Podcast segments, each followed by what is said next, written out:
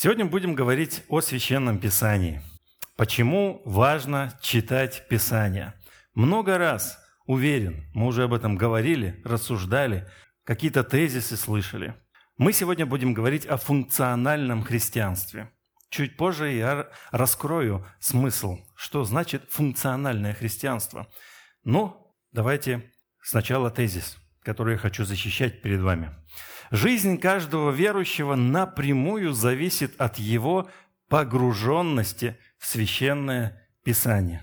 Ранние христиане не имели Библии.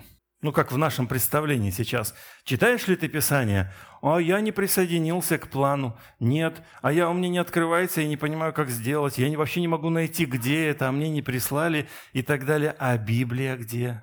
Бумажная. Да что-то как-то все привыкли в телефонах читать.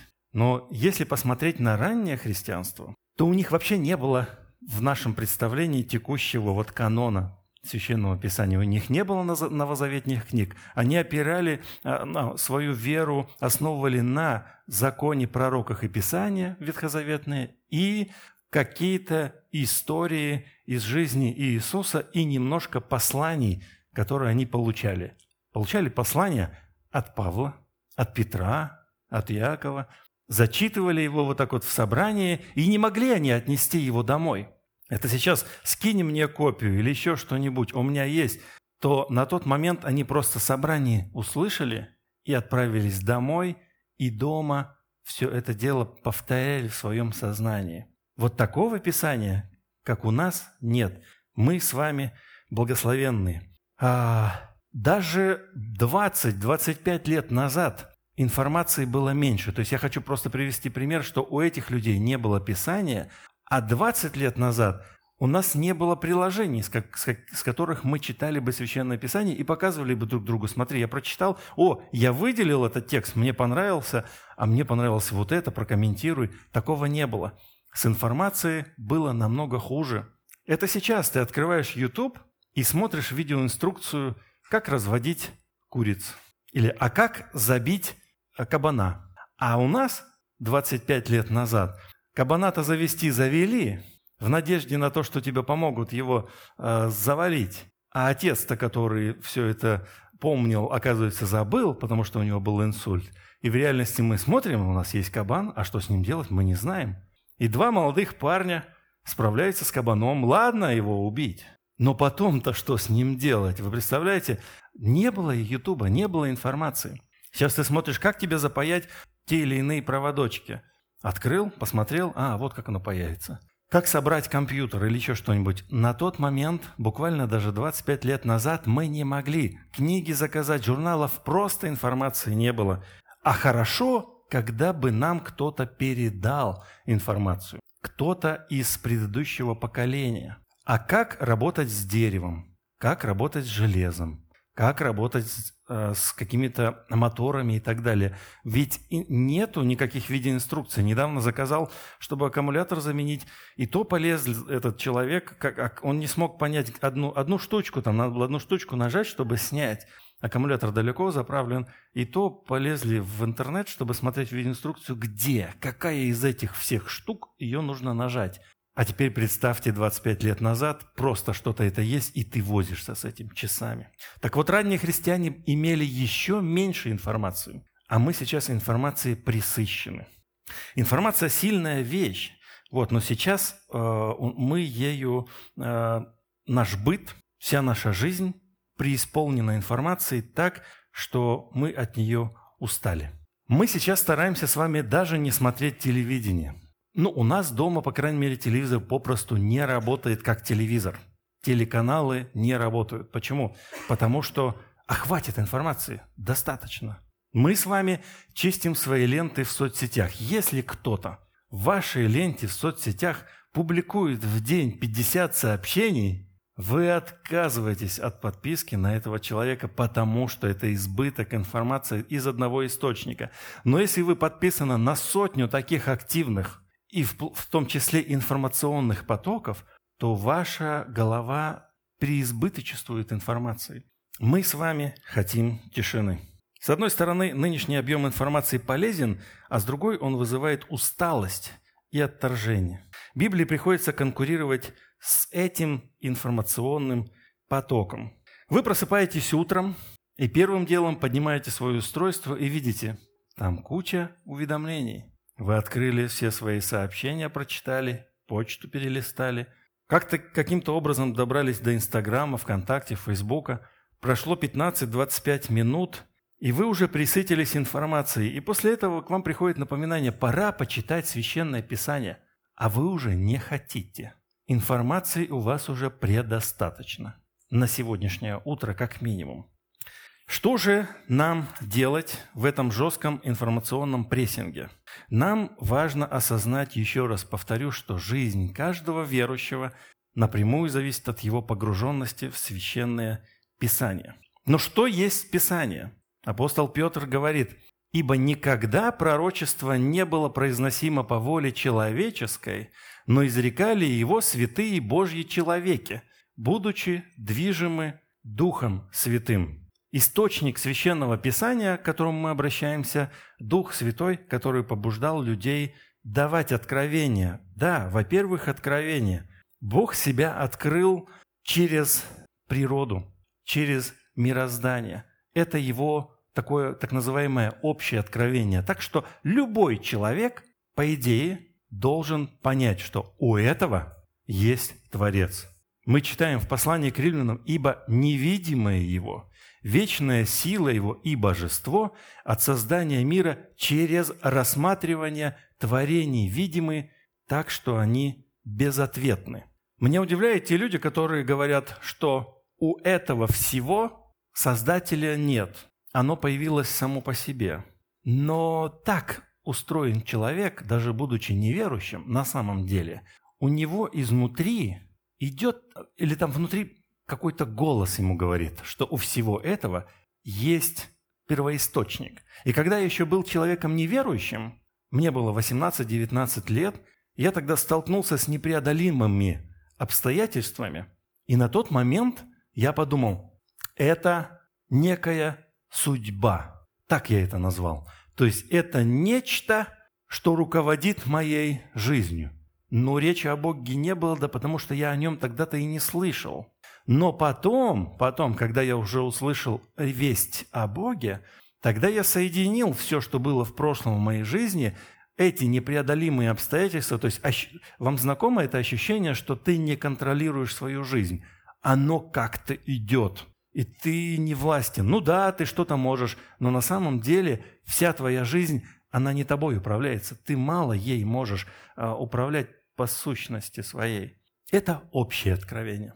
Каждый человек, в первую очередь, наблюдая за горами, за тем, как устроен человек, когда вас жена позовет присутствовать на родах, и вы будете смотреть на это все мероприятие, вы скажете: «О, как так-то? Как это вообще может быть?» Или когда вы будете рассматривать свой глаз, который никогда не могут повторить до сих пор все эти устройства, которые у нас пытаются сделать качественно и фотографируют. То есть как так-то само по себе не может? И, конечно же, Священное Писание является частным, то есть более конкретным откровением об Иисусе Христе. И об этом мы читаем в послании Иоанна. «Энархе эн хологос». «Кай хологос эн простон теон». «Кай теос». «Эн хологос». Первый стих я вам прочитал. На второй тему у меня не хватит. А звучит красиво, да, на греческом? Это оригинал. «Слово было в начале у Бога, и Слово был Бог». На самом деле, как «кайтеос эн хологос», то есть «и Бог был в Слово», дословно если. «Оно было в начале у Бога, все через Него начало быть», то есть о чем мы с вами сейчас только что говорили, все творение, все, что было, все, что сотворено, и мы с вами, все через Него начало быть. И без Него ничто не начало быть, что начало быть.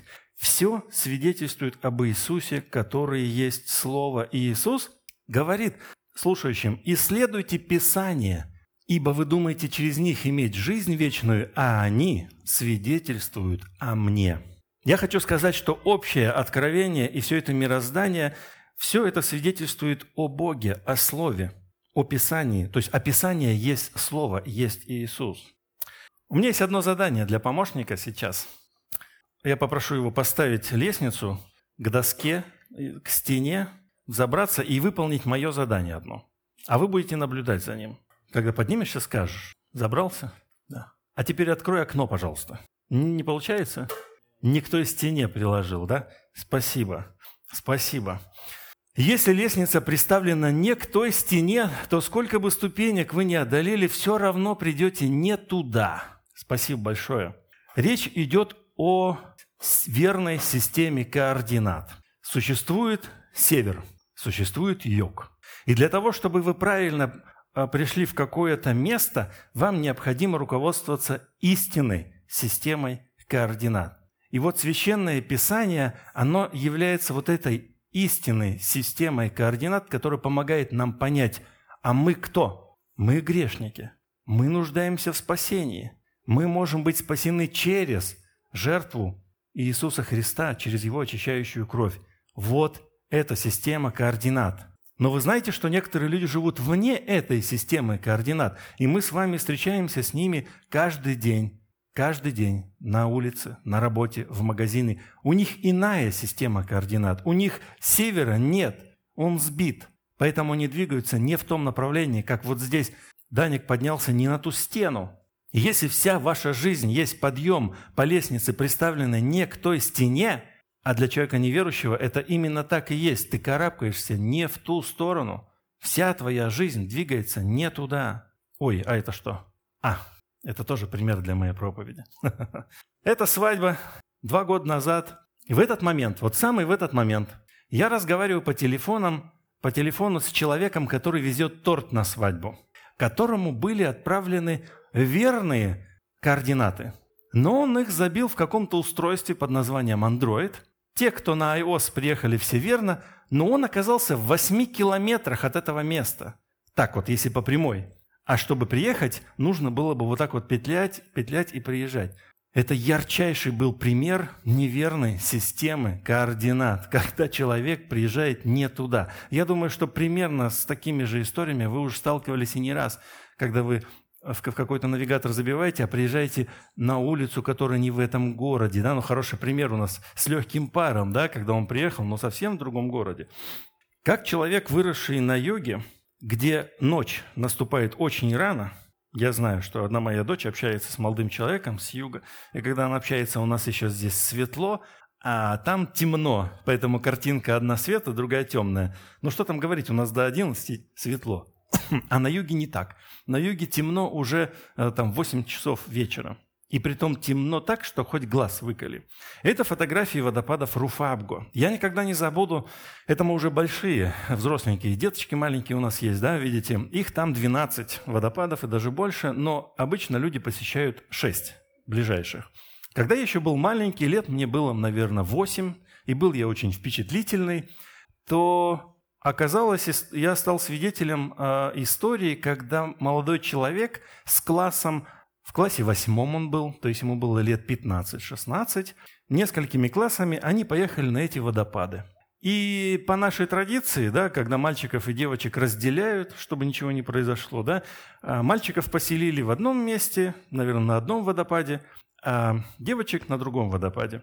Ну как, расстояние же не помеха, соответственно, мальчишки пошли к девчонкам. А так как там было очень темно, в горах кто был, там очень темно, ты не видишь просто ничего. Мальчик падает на каком-то из этих водопадов, он вот такой вот, там есть средняя косичка, нет, косичка вот эта, там другой, и, в общем-то, падает вниз, никто его достать не может, лежит он до утра, пока не приехали спасатели, и, в общем-то, он не выжил. Но для меня это была сильнейшая иллюстрация того, что это была первая иллюстрация, когда молодой человек потерял свою жизнь. А потерял он свою жизнь, потому что вот здесь он ничего не видел, перед собой ничего не видел. Так и в нашей жизни. Если мы перед ногами ничего не видим, то мы в смертельной опасности. Слово есть светильник ноге моей и свет стезе моей. Вот что есть Священное Писание. Если оно не светит, то, подобно этой истории, мы можем просто оказаться в кошмарной тьме, и что-то с нами может случиться. Мудрость из поколения в поколение передается так. «Сын мой, со мной случилось в детстве вот это, Поэтому, пожалуйста, не делай в своей жизни вот моих ошибок не допускай. Ну, хорошо, папа. Но хорошим примером является, наверное, не то, как дети слушают, а то, когда ты приходишь вот в спортзал, и когда ты говоришь, смотри, не начинай тренироваться, пока не разогреешь мышцы. Потому что если ты хорошо не разогреешь мышцы, ты их порвешь. И ты говоришь, смотри, вот здесь у меня было порвано, вот здесь, и аж было прям коричневое пятно от крови, потому что оно было порвано. Понимаешь? Понимаю. Или когда ты отправляешь видео, показываешь, смотри, не тот вес взял, и что-то с ним случилось. И тогда человек вот этот образ увидел, воспринял, и усердно разминается перед тренировкой или еще что-то делает. Мы делимся опытом. А еще хорошо, когда мы, наставляемые, смотрим и делаем выводы. Так нельзя, так не стоит. Нет, так я делать не буду. И вот Священное Писание, мы читаем, что это тоже для нас образы. «Не хочу оставить вас, братья, в неведении, что отцы наши все были под облаком, и все прошли сквозь море, и все крестились в Моисея, в облаке и в море, и все ели одну и ту же духовную пищу. И все пили одно и то же духовное питье, ибо пили из духовного последующего камня. Камень же был Христос». Павел раскрывает суть всех тех прежних историй ветхозаветных. «Но не о многих из них благоволил Бог, ибо они поражены были в пустыне». Помните, сколько людей там полегло, да? А это были образы для нас. Пример, как поступать не надо, чтобы мы не были похотливы на злое, как они были похотливы. «Не будьте также идолопоклонниками, как некоторые из них, о которых написано народ сел». Есть и пить, и встал играть.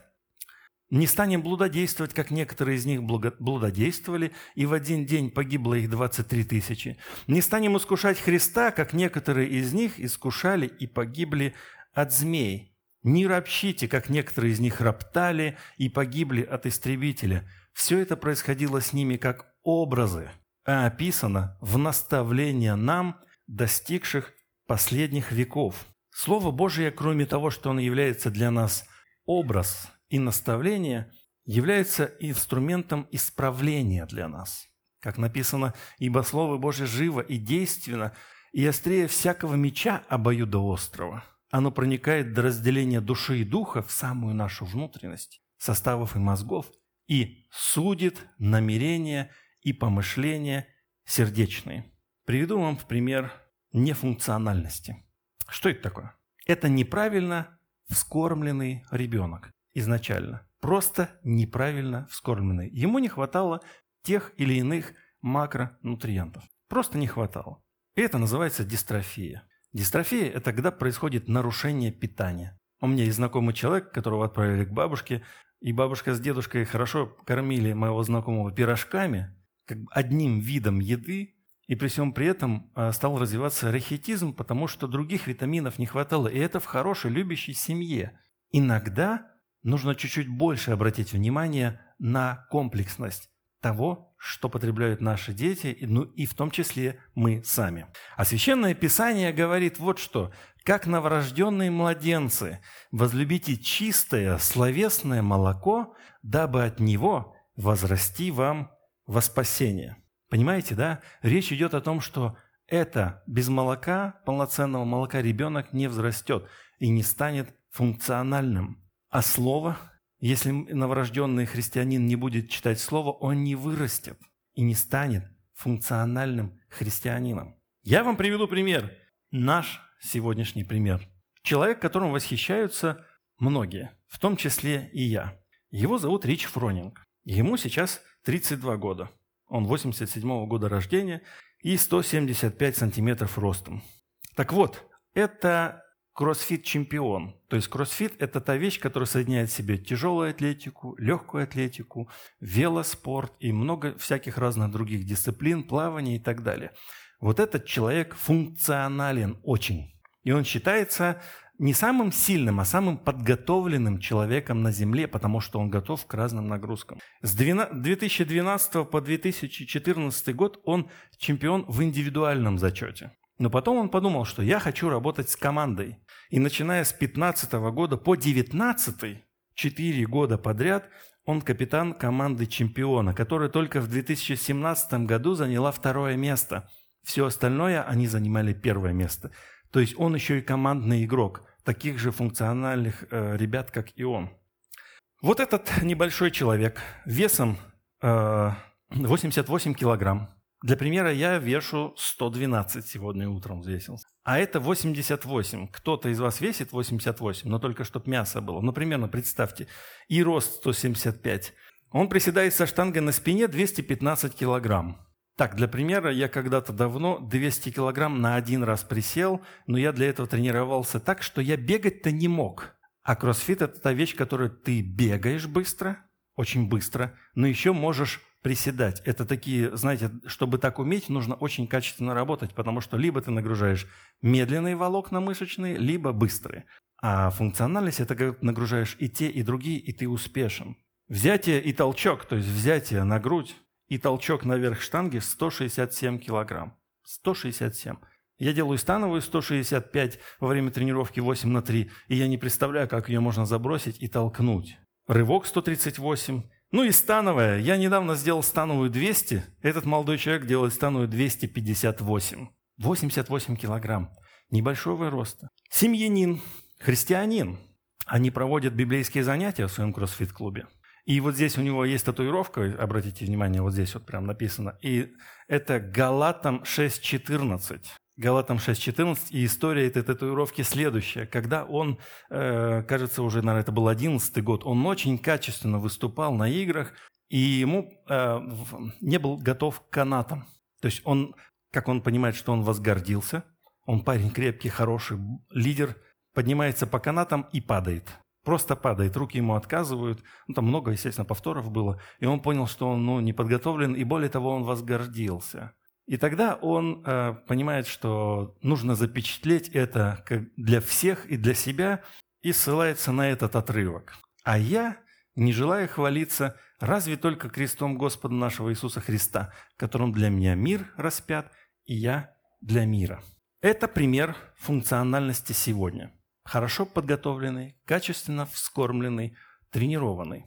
Есть ли у нас примеры функциональности в Священном Писании до этого? Есть. У нас есть пример функциональности, которую нам приводит Павел, апостол. И я вам привел ту картинку, а вот картинка, которую приводит нам Павел. Узнаете? Это римский воин. И апостол Павел нам его приводит в пример, как пример нашей функциональности. Итак, станьте... «Припоясав чресла ваши истинную, и облегшись в броню праведности, и обув ноги в готовность благовествовать мир, а паче всего возьмите щит веры, которым возможете угасить все раскаленные стрелы лукавого, и шлем спасения возьмите, и меч духовный, который есть Слово Божье». Однако, приводя в пример этого римского воина, конечно же, он дает нам понять, что... битва наша иная. Он говорит, облекитесь во всеоружие Божие, но при этом приводит пример вот этого воинственного человека и говорит, что есть и Божье всеоружие, проводя параллели, чтобы вам можно было стать против козней дьявольских, потому что наша брань не против крови и плоти, но против начальств, против властей, против мироправителей тьмы века сего, против духов злобы поднебесных. Для сего примите все оружие Божие, дабы вы могли противостать в день злой и все, преодолев, устоять. И я хочу говорить об этой, опираясь на функциональность Павла, хочу о ней говорить. Во-первых, он говорит о том, об истине. Один из элементов функциональности по Павлу – это истина. А что такое истина? Истина – это Иисус, потому что вы слышали о Нем и в Нем научились. Это то же самое послание апостола Павла к Ефесянам, так как истина во Иисусе. И далее, готовьтесь, мы будем точно так же видеть, что это Иисус. И придем к заключению. Я даже уверен, что вы его сами произнесете. Следующий элемент функциональности – это праведность. Это праведность, и тот же апостол пишет, что вы исполнены плодов праведности Иисусом, Христом, через Него, в славу и похвалу Божию. Благовестие. Что такое благовестие? Благовестие – это тоже Иисус. Начало Евангелия, начало Евангелион. Вот это здесь в предыдущем отрывке у Павла. Благовествовать – это есть глагол как раз-таки евангелидзо, благовествовать, нести весть благую. И у Марка мы с вами находим, что начало благой вести Иисуса Христа, Сына Божия. То есть все то, что повествует об Иисусе, вся эта история о Нем – это есть благая весть. Следующий элемент функциональности по Павлу – это вера. Щит веры, которым можете угасить все раскаленные стрелы. Вы знаете, мне так нравится это изображение, потому что мы иначе себе представляем стрелы как-то совсем иначе. А здесь они очень четко показаны, да? Они летят, они пронзают, они втыкаются прям в щит, бьются. Вот. И апостол Павел говорит, что щит веры, которым вы можете угасить все раскаленные стрелы лукавого. Через веру, то есть верою, вселиться Христу в сердца ваши, чтобы вы, укорененные и утвержденные в любви, могли постигнуть со всеми святыми, что широта и долгота, и глубина, и высота, и уразуметь превосходящую разумение любовь Христову, дабы вам исполниться всею полнотою Божию». И еще один элемент. Итак, вера от слышания, а слышание от Слова Божия. И мы с вами опять замыкаемся на Христе. От Слова Божия. И Слово Божье. Спасение. И хороший пример, когда Симеон встречает Иисуса у храма, берет его на руки, благословляет Бога и говорит: «Ныне отпускаешь раба твоего, владыка, по слову твоему, с миром. Ибо видели очи мои спасение Твое, которое Ты уготовал пред лицом всех народов, свет к просвещению язычников и славу народа Твоего Израиля». Тоже Иисус. Ну и, конечно же, Слово Божье, меч духовный, который есть Слово Божье. И мы опять возвращаемся к нашему отрывку. «Вначале было Слово, и Слово было у Бога, и Слово было Бог». Иисус. Это Иисус. Функциональность, функциональное христианство – это Христос. Поэтому, когда апостол Павел говорит, что «облекитесь во всеоружие», под каждым элементом, как он это описывает, он подразумевает Христа. И вера, и праведность, и спасение. Все эти элементы, он говорит, оденьтесь во Христа. А я здесь просто привожу вам пример, который понятен для нас сейчас. Когда человека хорошо кормишь, когда он хорошо тренируется, тогда качественные показатели его растут. И вот вам пример человека, прославляющего Бога своим служением. Формы меняются, то есть ранее римский воин, спортсмен сейчас, но содержание остается это Христос. Но если говорить о слове, о Писании и так далее, нам необходимо понимать, что должна быть еще вера, потому что бессмысленно, абсолютно бессмысленно читать Писание и не верить. И на самом деле я учился в школе, в которой доминирует либеральное богословие, во второй, я имею в виду, школе, где ты смотришь на человека, который тебе преподает что-то, и думаешь, ты-то сам-то верующий вообще, ты веришь вообще в Писание. И на самом деле я прошел этим трудным путем, когда ты узнаешь много информации, которая тебе, скажем так, все объясняет, и готова выбить из-под ног веру твою. Очень тяжелая. И какой смысл богословствовать, какой смысл читать Писание, рассуждать, ходить в церковь, читать это Священное Писание каждый день, если ты в это не веришь? Никакого в этом смысла нет. Я опираюсь на Священное Писание, которое говорит: «Ибо и нам оно возвещено, как и тем, но не принесло им пользы слово слышанное, не растворенное верою слышавших». Тут интересный момент такой, растворенное, как нами обычно понимается. Ну, ты берешь чай, сахар, размешиваешь, и оно растворяется, да? Растворяется. А вы знаете, это неправильное понимание этого отрывка, потому что там используется немножко другое слово, такое же, как вот в этом отрывке. «Но Бог соразмерил тело, внушив о менее совершенном большее попечение». Вот это «соразмерил» тоже интерпретация переводчиков. На самом деле, даже вот в новых переводах, если вы откроете современный русский перевод, там используется слово «соединил». Потому что слово вот это используется, это соединил, объединил, слил. И, наверное, вот этот отрывок вот так правильно был звучал. Но Бог так соединил органы в теле. Звучит, да? Потому что наше тело, оно чудесно сложено. И Он их так соединил, что вот, если вы пробовали, к примеру, вот этот палец очень важный. Я помню, когда был маленьким, увидел эту историю. Знаете, когда возьмешь яйцо, а палец вот этот здесь, и яйцо ты никогда не раздавишь этими четырьмя пальцами. Какой бы ты большой ни был. Дома попробуйте. Но я такой радостный. Что вы думаете? Я подбегаю, не понял суть это. Я думаю, это ж надо яйцо сдавить. И палец свой включаю. И маме говорю, мам, смотри. И яйцо в стену прям. Она такая смотрит, что ты хотел показать. Да я хотел проиллюстрировать, но мне не получилось. Да? Молодой еще совсем не понял сути. Вот. Но это лишь иллюстрация того, что каждый наш орган, уши, руки, ноги, так соединены Богом, что они представляют собой цельное, однокоренное слово к телу. Цело, цельное тело. И вот мой перевод евреям, получается, отрывка. «Ибо и нам возвестили радостную весть, как и тем, но не принесло им пользы слово слышанное, не соединенное верою слышавших». Слушающий – слово, и вера выступает в роли соединителя. Вот такая иллюстрация получается. Вера – это и есть тот плюс. Не вера – плюс. А вера есть плюс слово, и верой соединяется слово к слушающему. Поэтому, если мы обратимся снова к тому отрывку, пользы не принесло людям, которые слышали и не стали со словом одно, целое. Вот как Бог соединил нас, да, мы же не можем отдать руку на починку. Ой, что-то у меня рука здесь, почините, пожалуйста. Мы все вместе целые ложимся и говорим, у меня здесь вот рука, почините.